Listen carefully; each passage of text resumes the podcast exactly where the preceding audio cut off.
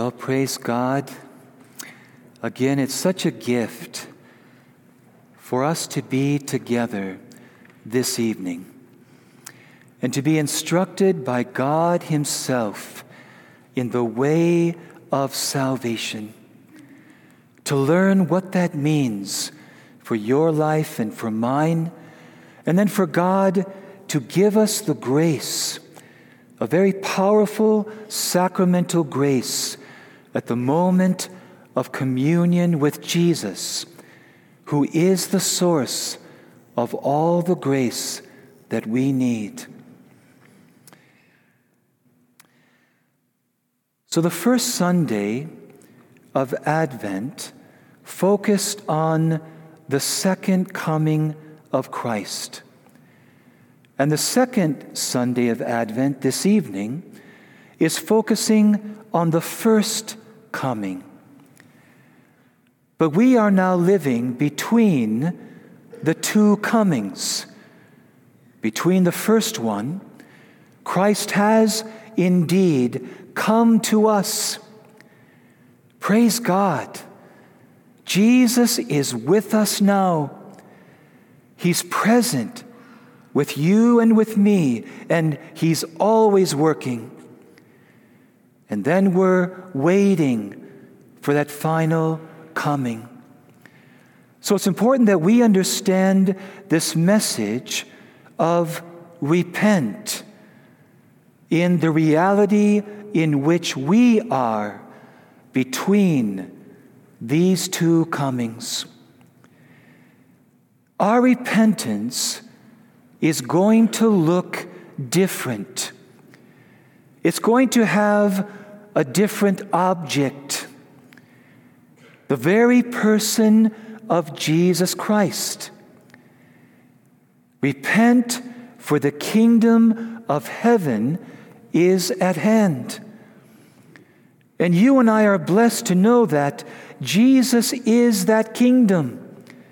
He embodies it, and especially the way of life in this kingdom that we are also invited to live.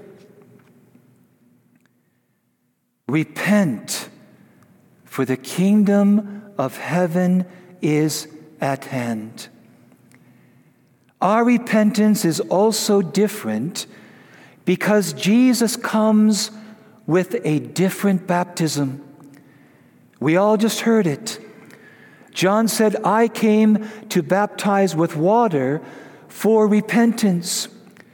But the one who is coming, who has come for us, Jesus Christ, John says, he will baptize with the Holy Spirit and fire. Jesus needs to be so much more than just a Savior who comes to take away my sins and your sins. With you, I'm so grateful that He has come to save. we all need to be saved. My heart goes out to those who do not yet know that. My heart breaks for them. I hope one day they will come to know their need for a Savior. There are many who do not know this yet. They don't realize they need a divine physician for their broken souls. Let's pray for them. Let's always pray for them. But salvation, in its fullest sense, is so much more. Jesus comes as my Savior in order to invite me to follow Him as His disciple. That leads to what? Jesus said Himself, I now call you friends, to lead to a divine, personal, intimate friendship with Himself. You see, our repentance has to be so much more about what we are turning away from. It's more about who we are more fully and wholeheartedly turning to.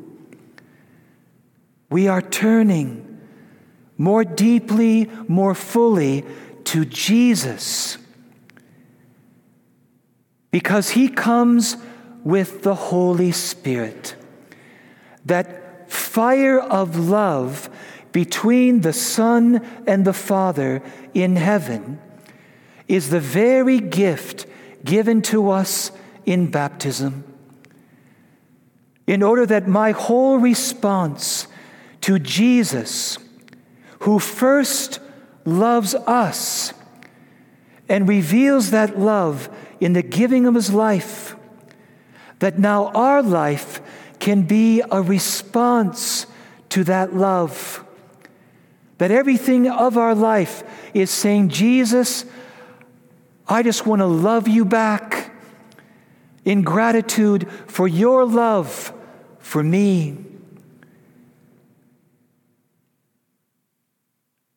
I love the image that St. John of the Cross gives of a, of a log that is still damp and not yet burned.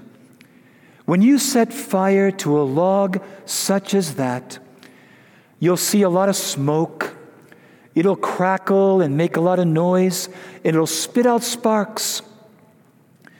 But as the fire does its work on the log, transforming it until the log becomes like the fire. And then the smoke disappears, the crackling stops. It's just a peaceful, radiant glow of fire.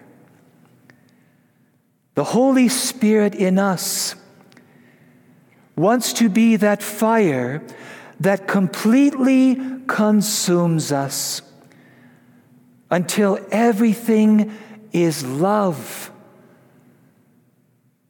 God, please. now, we don't like this. We don't like this purgative aspect of the Holy Spirit. No one would say that it's fun. We did not become Christians just to have fun.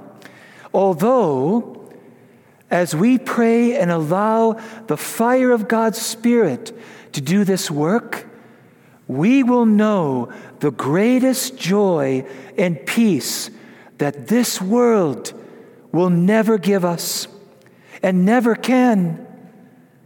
We want the Holy Spirit to do this, even though it hurts.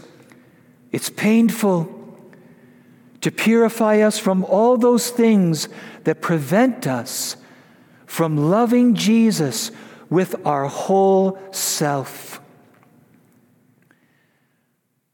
This was the life of Saint Therese. She saw everything in her life as a way to say to Jesus, I love you. And she believed that Jesus loved flowers. That's why she was called the little flower. She believed that Jesus loved flowers, and so all throughout the day she would pick a flower, which means she would transform something ordinary into a way of saying to Jesus, I love you. Something she didn't like on her plate. She'd eat it as a sacrifice to say, Jesus, I love you. Thank you for what you did for me.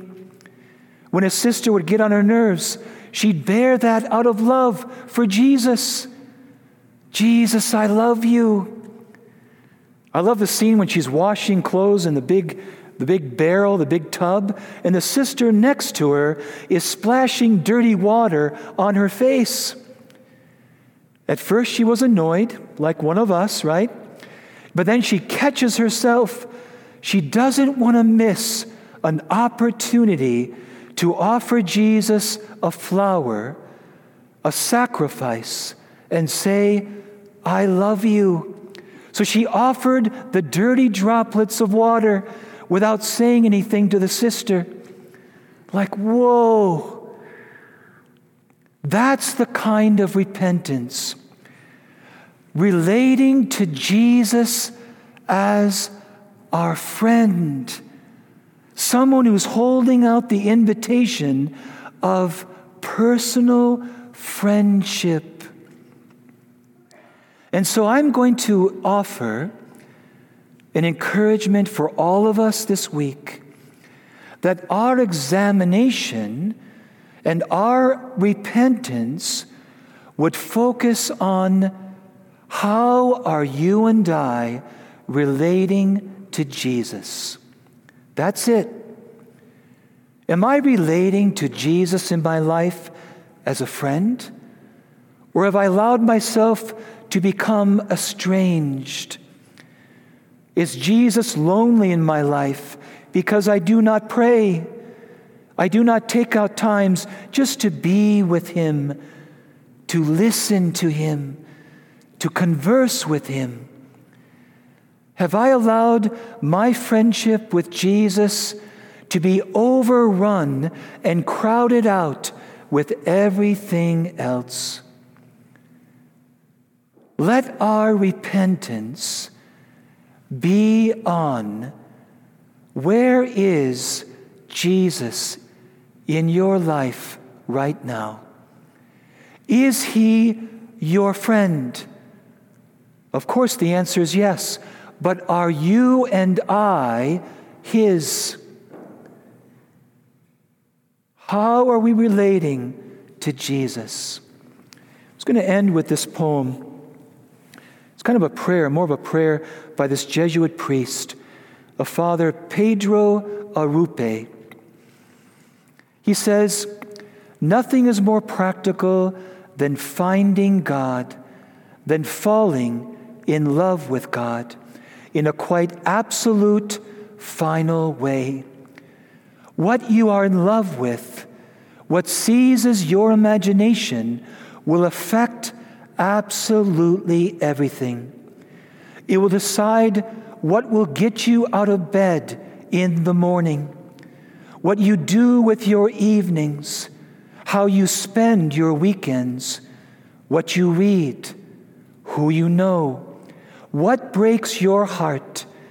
What amazes you with joy and gratitude? Fall in love with God. Stay in love, and it will decide everything. Amen.